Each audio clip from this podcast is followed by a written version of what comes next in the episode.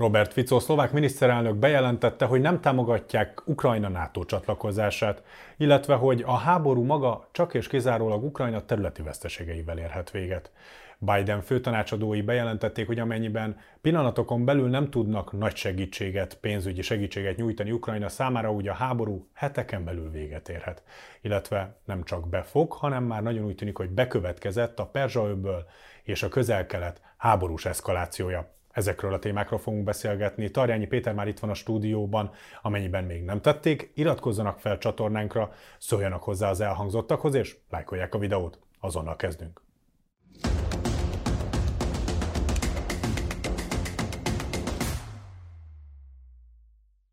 Szia Péter, köszöntelek a stúdióban itt ezen a héten is. Nagyon-nagyon sok minden történt, és fog történni, amiről beszélnünk kell, úgyhogy szerintem kezdjünk is bele.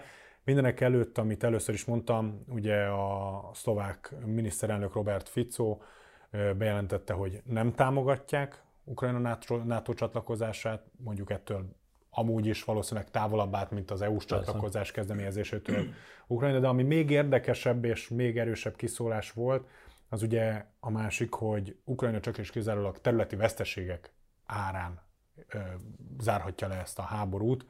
Ö, Nyilván mondhatjuk, hogy hát ez a szlovák miniszterelnöknek mi köze van, de hogy azért tőle függetlenül is egyre több a hang, az olyan hang, aki arról beszél, hogy ez valószínűleg csak így érhet véget. Én nem tudom, hogy csak így érhet véget ez a fajta háborús helyzet, amit Oroszország és Ukrajna között látunk. Az biztos, hogy abban igazad van, Szlovákia miniszterelnök egy teljes egészében más gondolatiságot képvisel, mint ami eddig Szlovákiára jellemző volt az ukrán háború vonatkozásában. Ez olyan szinten igaz, hogy Robert Fico előtt, most, hogyha fogalmazhatok így, Szlovákia a katonai támogatásban komolyan részt vett, és, és önjáró lövegekkel, 155 mm-es önjáró lövegekkel, különböző páncéltörő fegyverekkel, tehát komoly muníciós háttérrel támogatta Ukrajna harcát, ami nyilvánvalóan nem volt olyan mértékű, mint amit adott esetben az Egyesült Államok vagy Nagy-Britannia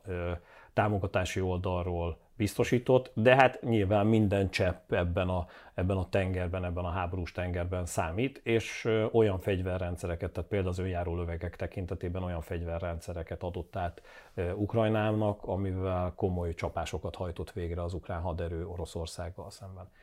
Ezek az eszközök, és minden eszköz, minden csepp, ahogy előbb fogalmaztam, hiányzik most Ukrajnának. Tehát miközben Ukrajna fél attól, hogy az Egyesült Államok leállítja a fegyverzeti és mindenfajta gazdasági támogatást, és az Európai Unió oldaláról akadozik ez a fajta támogatási rendszer. Az, amikor egy ország kategórikusan kijelenti, hogy eddig és ne tovább, és innentől kezdve nem támogatja ezt a fajta háborús tevékenységet semmilyen fajta katonai eszközzel.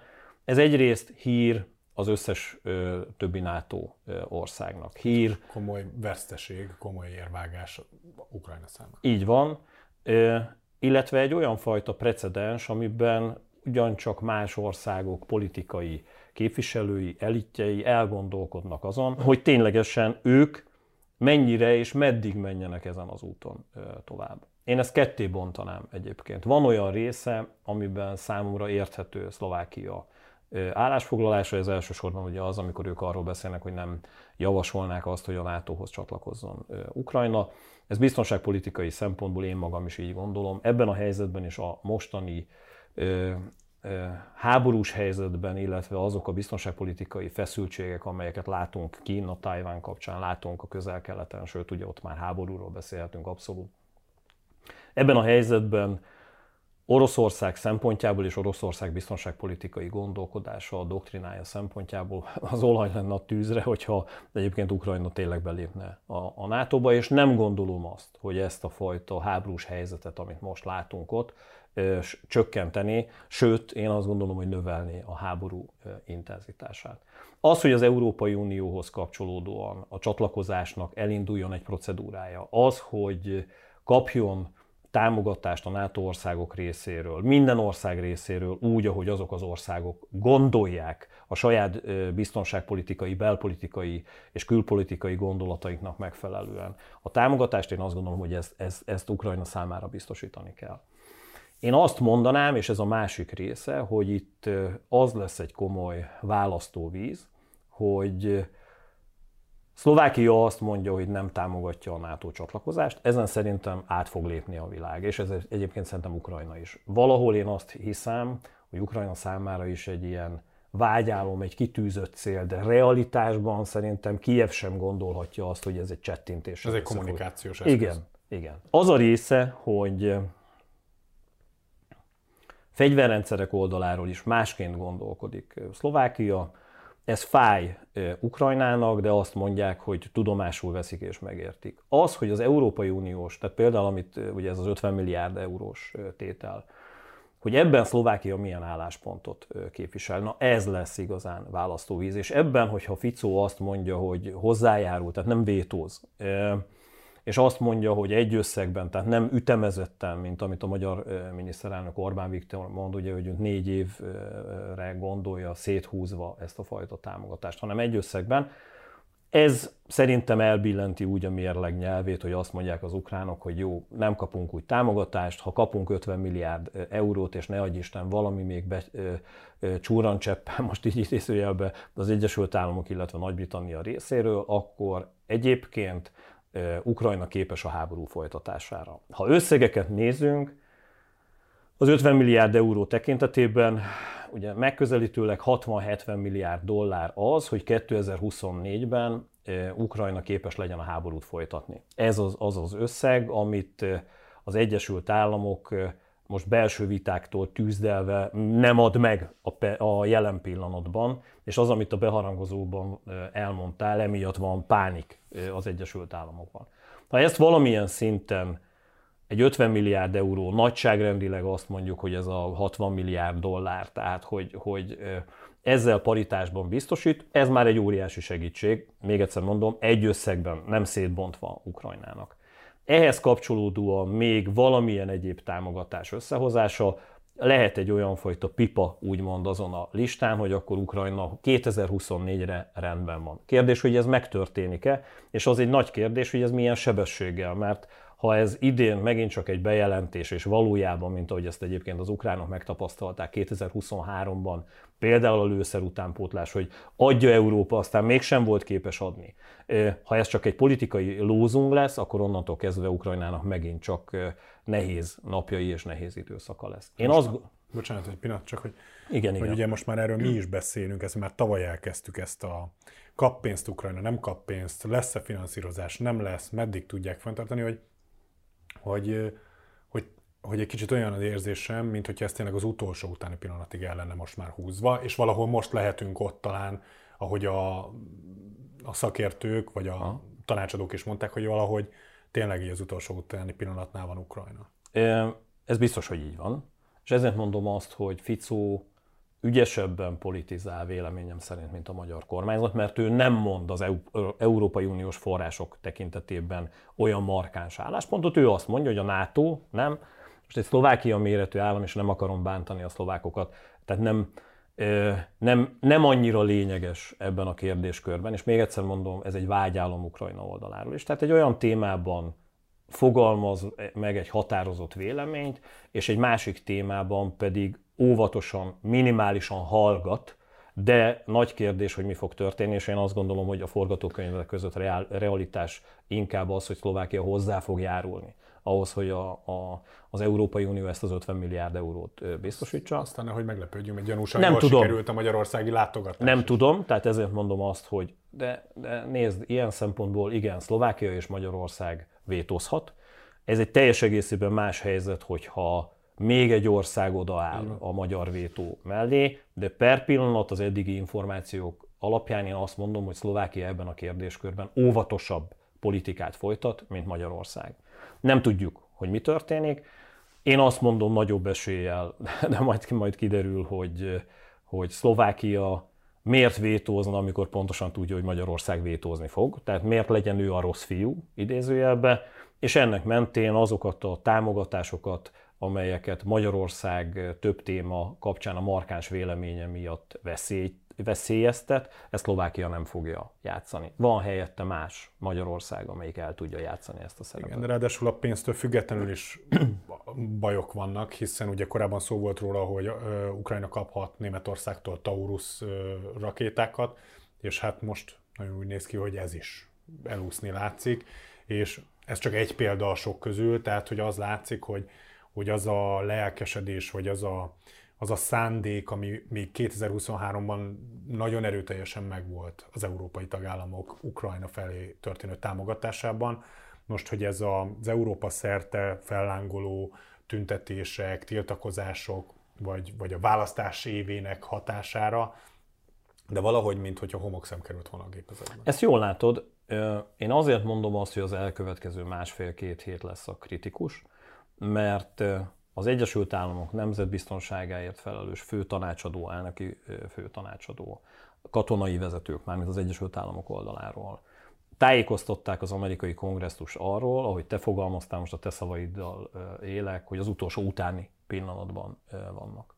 Ha nincs meg az amerikai támogatás, vagy csak valami jelképes támogatás lesz, abban az esetben szükség van B-tervre. A B-terv nem elsősorban haditechnikai eszközökre, hanem pénzügyi finanszírozásra vonatkozik.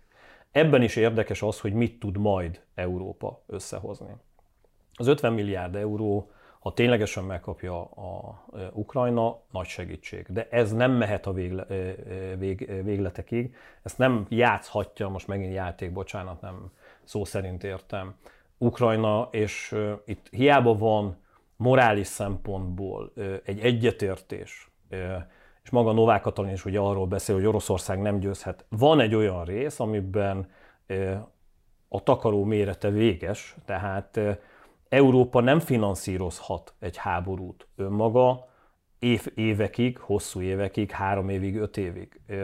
Az hát idei... Az, bocsánat, csak az látszik, hogy, hogy, hogy igen, tehát hogy tavaly, meg tavaly előtt olyan gördülékenyen mentek ezek, hogy igen, adjunk pénzt Ukrajnának, de ahogy idén is ez már nehezebb, jövőre valószínűleg ez már még nehezebb lesz, és hogyha még azután is kellene adni, akkor... Az, az már, ebben már nem hiszek. Tehát én azt gondolom, hogy emlékezz vissza tavaly júniusban... Most megakadok egy pillanatra, Igen. tehát hogy te kijelented azt, hogy mondjuk, hogyha ezt a háborút nem sikerül valamilyen irányba elbillenteni idén vagy jövőre, akkor Így van. ezt nem fogják tovább finanszírozni nem. a nagyhatalmak. Ebbe, ebbe biztos vagyok. Tehát 2024 nem véletlenül fogalmaztam bő két hete, hogy a fordulatéve, 2025 pedig a zárás éve kell, hogy legyen. Vagy így, vagy úgy. Tehát vagy Oroszország veszít, vagy valamilyen fajta ö, tűzszünet olyan megállapodás lép életbe, ami megfelelő garanciák mentén fenntartható, vagy pedig nagyon érdekes ez, mert, mert többen kérdezték, írtak a közösségi médiába, médiába Facebook oldalamon is, hogy, hogy meddig tarthat ez a háború, és, és ki nyer, ki veszít.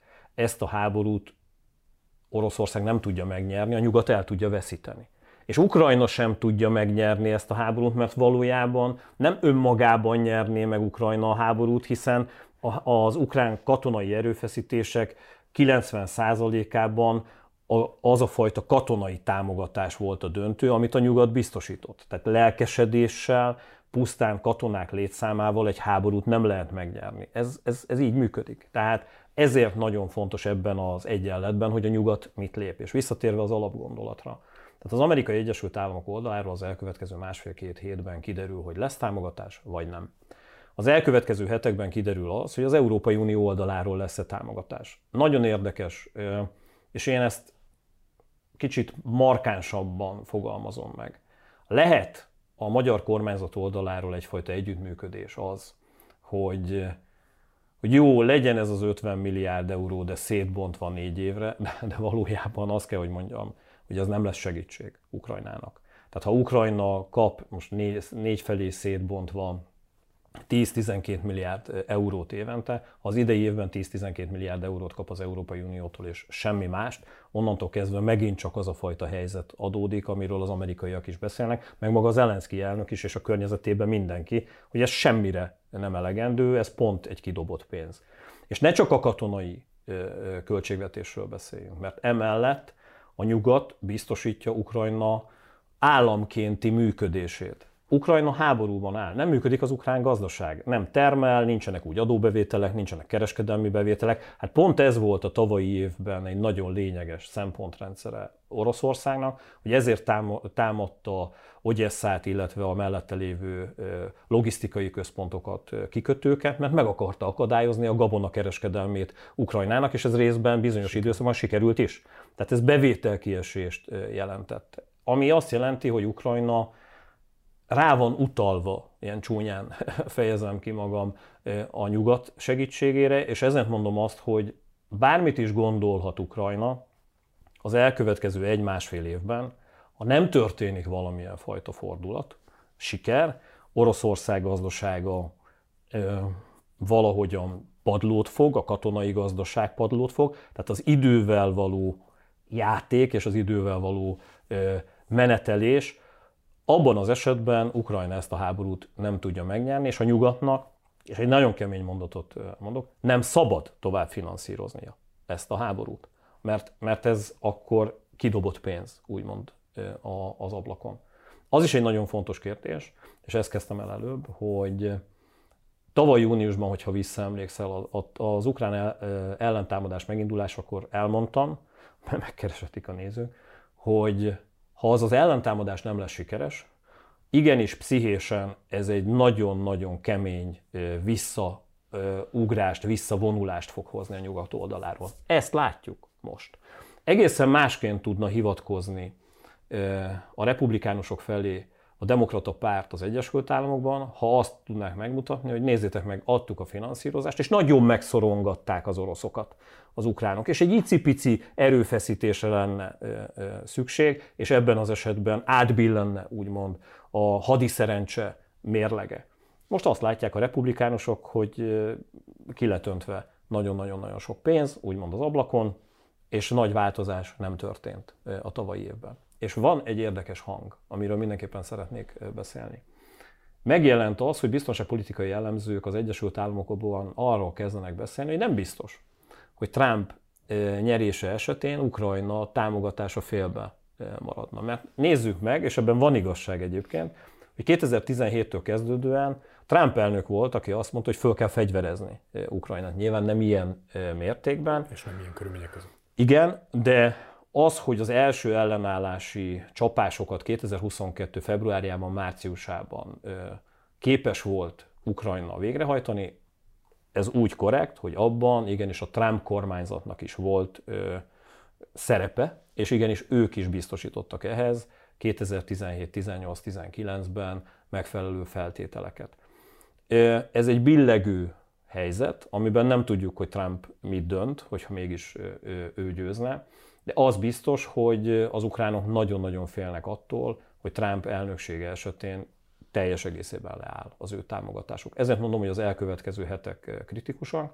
Abban az esetben, hogyha az Európai Unió oldaláról nem megy az 50 milliárd, ha az Európai Unió oldaláról 12 milliárd megy, vagy tehát hogy csökkentett, ha az Egyesült Államok oldaláról nem megy semmi, ebben az esetben vészforgatókönyvek lépnek életbe Ukrajna oldaláról, és az a fajta dinamika, amit eddig láttunk az oroszok oldalán, amiben a kezdeményezést az utóbbi hónapokban átvették, egy sokkal dinamikusabb. Tehát abban az esetben Oroszország mindent el fog követni, hogy eldöntse az elkövetkező. Egy, valószínűleg egy nagyobb. Az elkövetkező 5-6 hónapban, hogy ezt a háborút valahogyan lezárja, mert nem akarja azt kockáztatni, hogy megint csak billenjen a mérleg nyelve ebben az esetben az ukránnak oldalára. Mindeközben pedig Zelenszky elnök a BBC-nek adott egy interjút, amiben ugye csak már múlt héten is beszéltünk a toborzás, a mozgósítás. mozgósításról, és most hát én egy kicsit kommunikációszagúnak érzem a dolgot, de aztán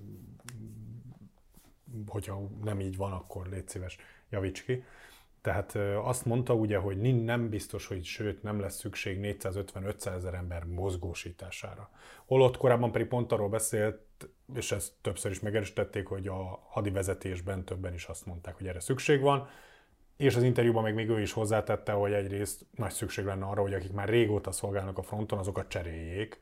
Hát ez a rotáció. Hogy, hogy szükség lenne egyfajta rotációra, tehát ebben van némi ellentmondás a korábbi mondataival, és a most részben mondottaival el, szemben is. Mm, amiben én, tehát én meghallgattam az ő nyilatkozatát ezzel kapcsolatban, Ugye ő arról beszélt, hogy vannak olyanok, akik a háború eleje óta harcolnak, és egyáltalán nem tudtak pihenni, nem tudtak a családjukhoz visszatérni. Ez annyiban csúsztatás, hogy akik a háború eleje óta harcolnak, azok már nem harcolnak, mert 90%-ban vagy meghaltak, vagy megsebesültek, és nem képesek egyáltalán a harcokban részt venni.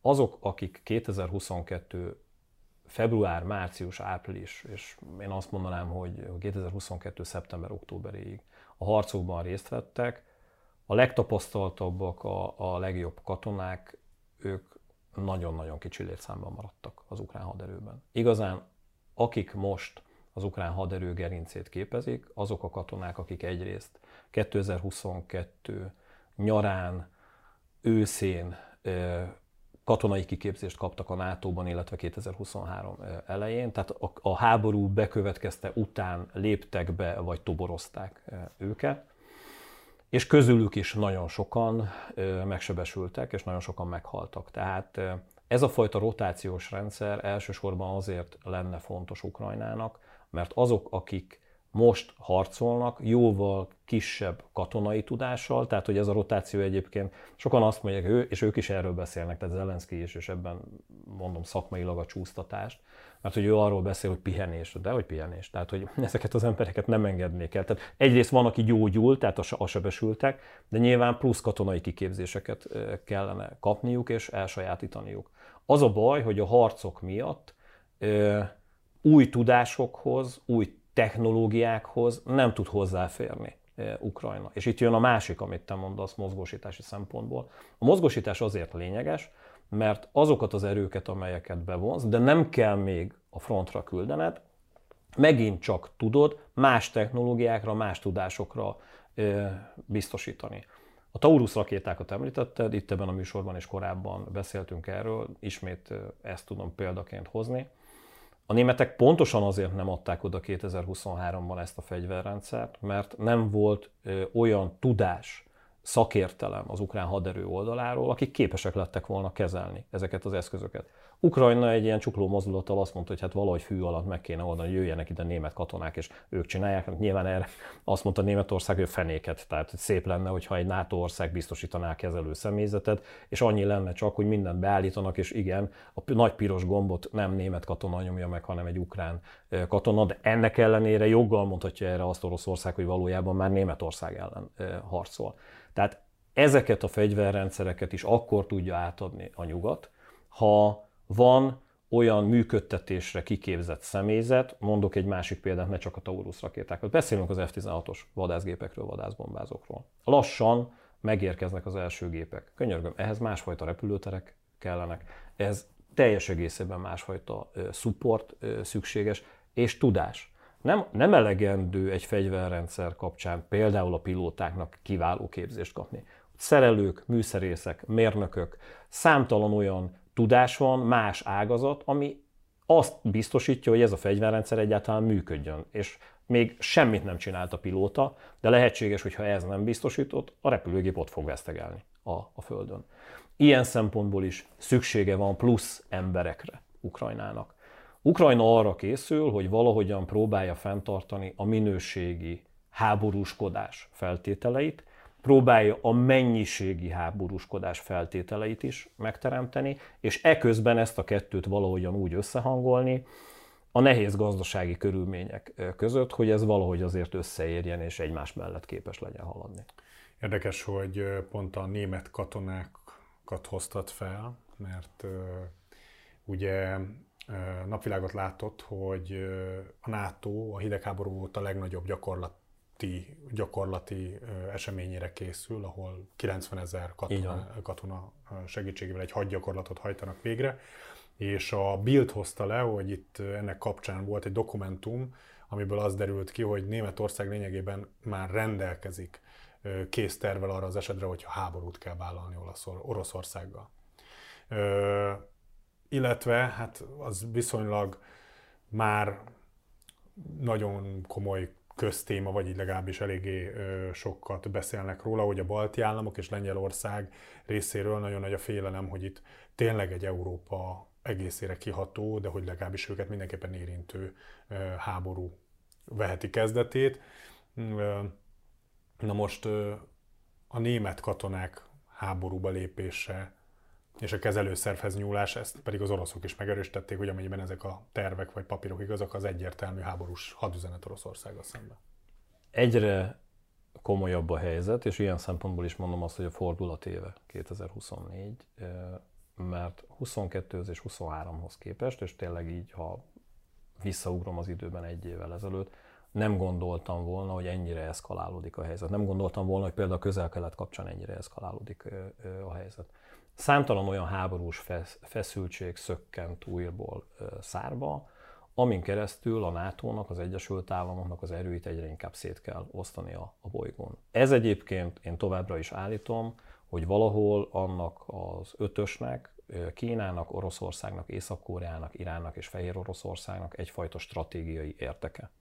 Ha egyetlen egy fronton kellene csak az Egyesült Államoknak és a NATO-nak helytállni, legyen ez gazdasági támogatás, tehát fegyverrendszerekkel, vagy felkészülés oldaláról, akkor én azt mondom, hogy igazán a NATO-nak nem lenne félnivalója. Viszont, hogyha ezeket az erőket számtalan területen a bolygó egészében szét kell osztani, mindenhol hely kell állni, akkor igazán a NATO fő hadereje, az Egyesült Államok egyre inkább kapacitás szűkösséggel néz szembe nem lehet mindenhol biztosítani olyan ö, arányú ö, jelenlétet katonai és fegyverrendszer szempontból. Ez az, amit egyébként Fehér Oroszország és Oroszország is érzékel. Csak halkan kérdezek itt közben, hogy nem lehetséges, hogy Kína éppen erre vár Tajvan kapcsán? De, abszolút benne van a forgatókönyvek ö, ö, között. És ha már forgatókönyvekről beszélünk, ezt megint tegyük helyre. Ö, nagyon sokan legyintettek itthon biztonságpolitikai szakértők oldalára, hogy jaj, a Bild írta, hát akkor ez, ez nem annyira komoly. A Bild olyanról írt, amivel kapcsolatban valójában a német hadsereg elgondolkodott, és megfelelő forgatókönyveket készített a tekintetben, hogy egy fegyveres konfliktus esetén mit tegyen 2024-ben és 2025-ben. Teljes egészében mindegy, hogy ez most hol jelenik meg, mert hogy ilyen szempontból ezt az információt a Bundeswehr megerősítette. És akkor mondom... És a... miért lenne baj, hogy egy hadsereg napra kész, és hogyha baj van, Igen, akkor ezt, pontosan ezt akarom, ezt akarom mondani. Azért itt megint tegyük a mérleg nyelvére, hogy miről beszélünk. Mert ez a másik olvasat, ami itthon elbillent. Tehát az egyik a komolytalan, hogy ezzel nem kell foglalkozni, mert a Bild írta. Nem.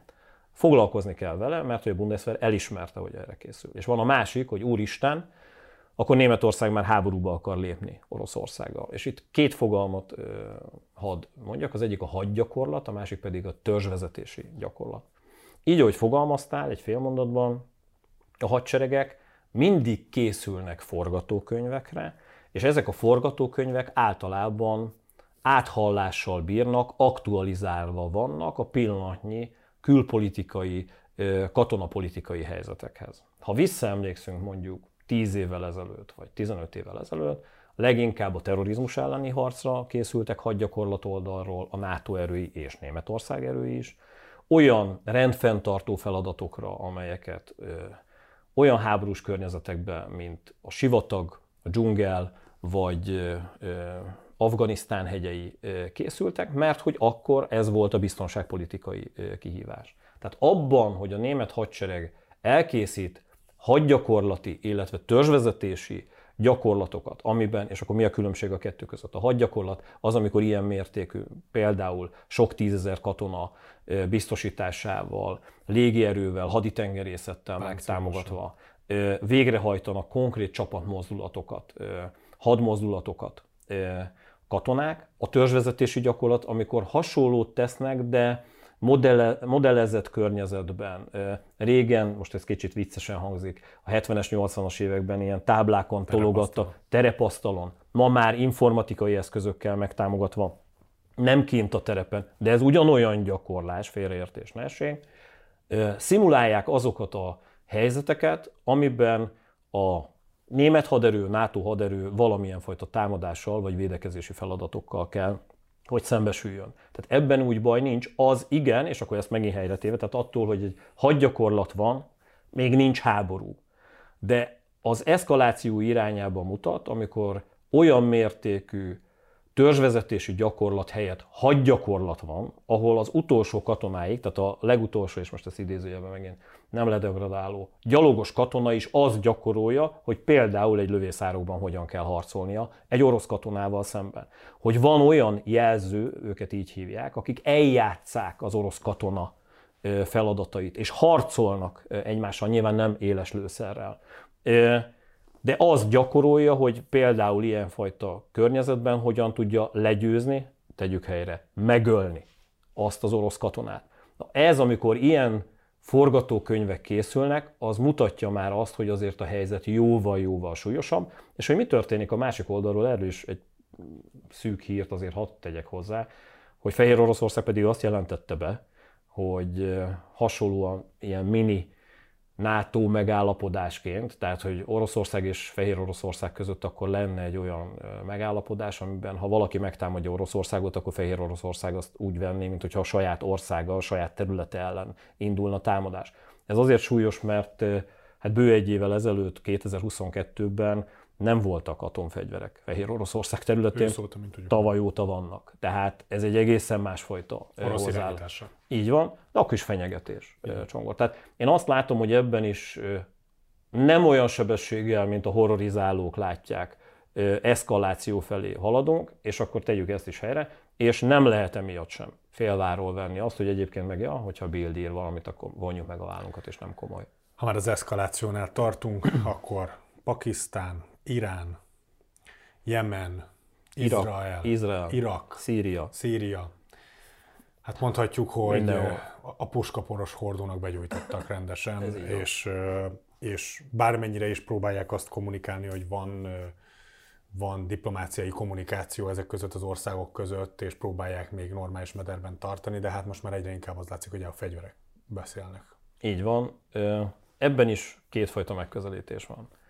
Van az optimistább megközelítés, ami arról szól, hogy mindazon felsorolás ellenére, amit elmondtál, és igaz ez a felsorolás, ennek ellenére azért vannak vörös vonalak, és nézzük meg, hogy például azáltal, hogy a Vörös-tenger térségében az Egyesült Államok, illetve most már azt mondom, hogy NATO országok, hiszen az Egyesült Királyság hadihajókat küldött, Franciaország hadihajókat küldött a térségbe, Belgium hadihajót küld a térségbe, még nem érkezett meg, amelyek mind-mind támadják a terroristákat, és próbálják biztosítani a világ egyik legfontosabb kereskedelmi útvonalát. Ennek ellenére Irán mégsem tette meg azt a lépést, miután az amerikai, brit és ez az egyesített erő csapásai megtörténtek, hogy mondjuk utasította volna a Hezbollahot Libanonba, hogy azt a fajta hatalmas rakéta tüzérségi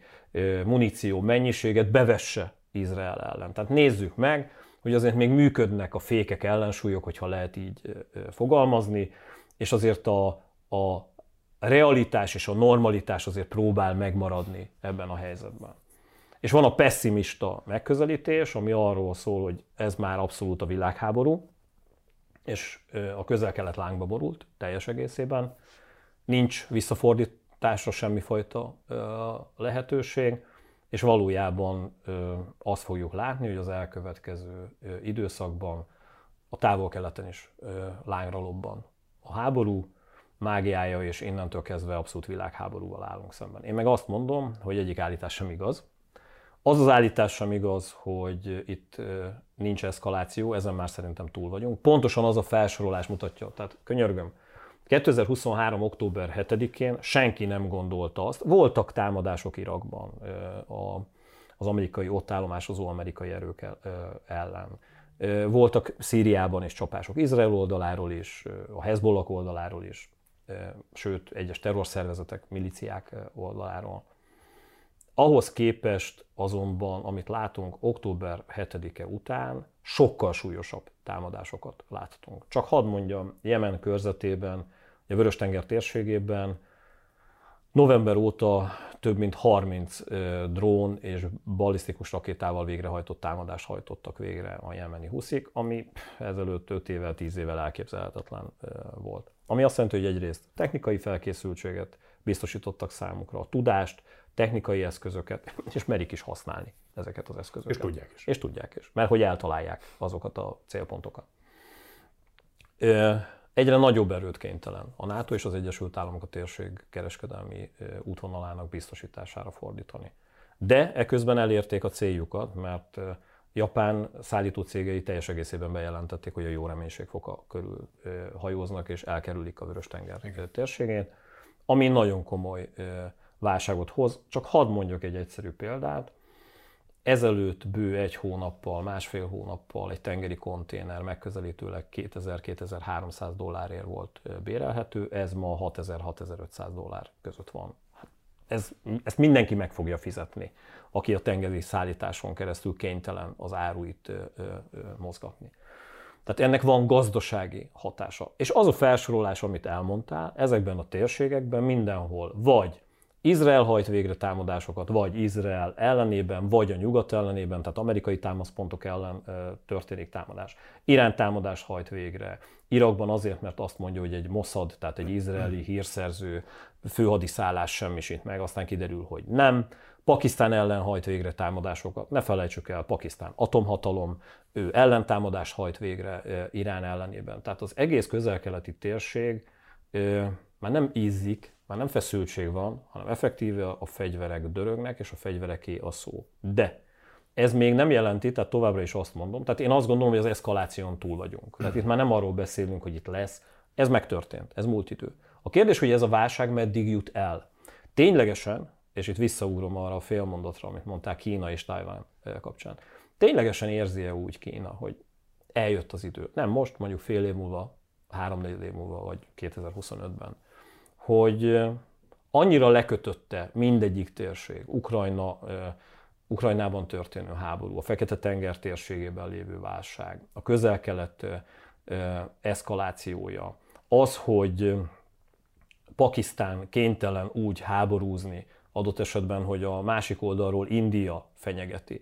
És számtalan olyan szövetségest köt le és üt ki ilyenfajta háborús helyzettel Kína, a mindennapi nyugati támogatásból, amin keresztül ő azt mondhatja, hogy kérem, megpróbáljuk akkor, és nekifutunk Tájvánnak. Mivel ez lehet az a helyzet, amikor lényegében Amerikának és a nyugati hatalmaknak kisebb bajuk is nagyobb lesz annál, mint hogy Tájvannal legyenek el. Így van.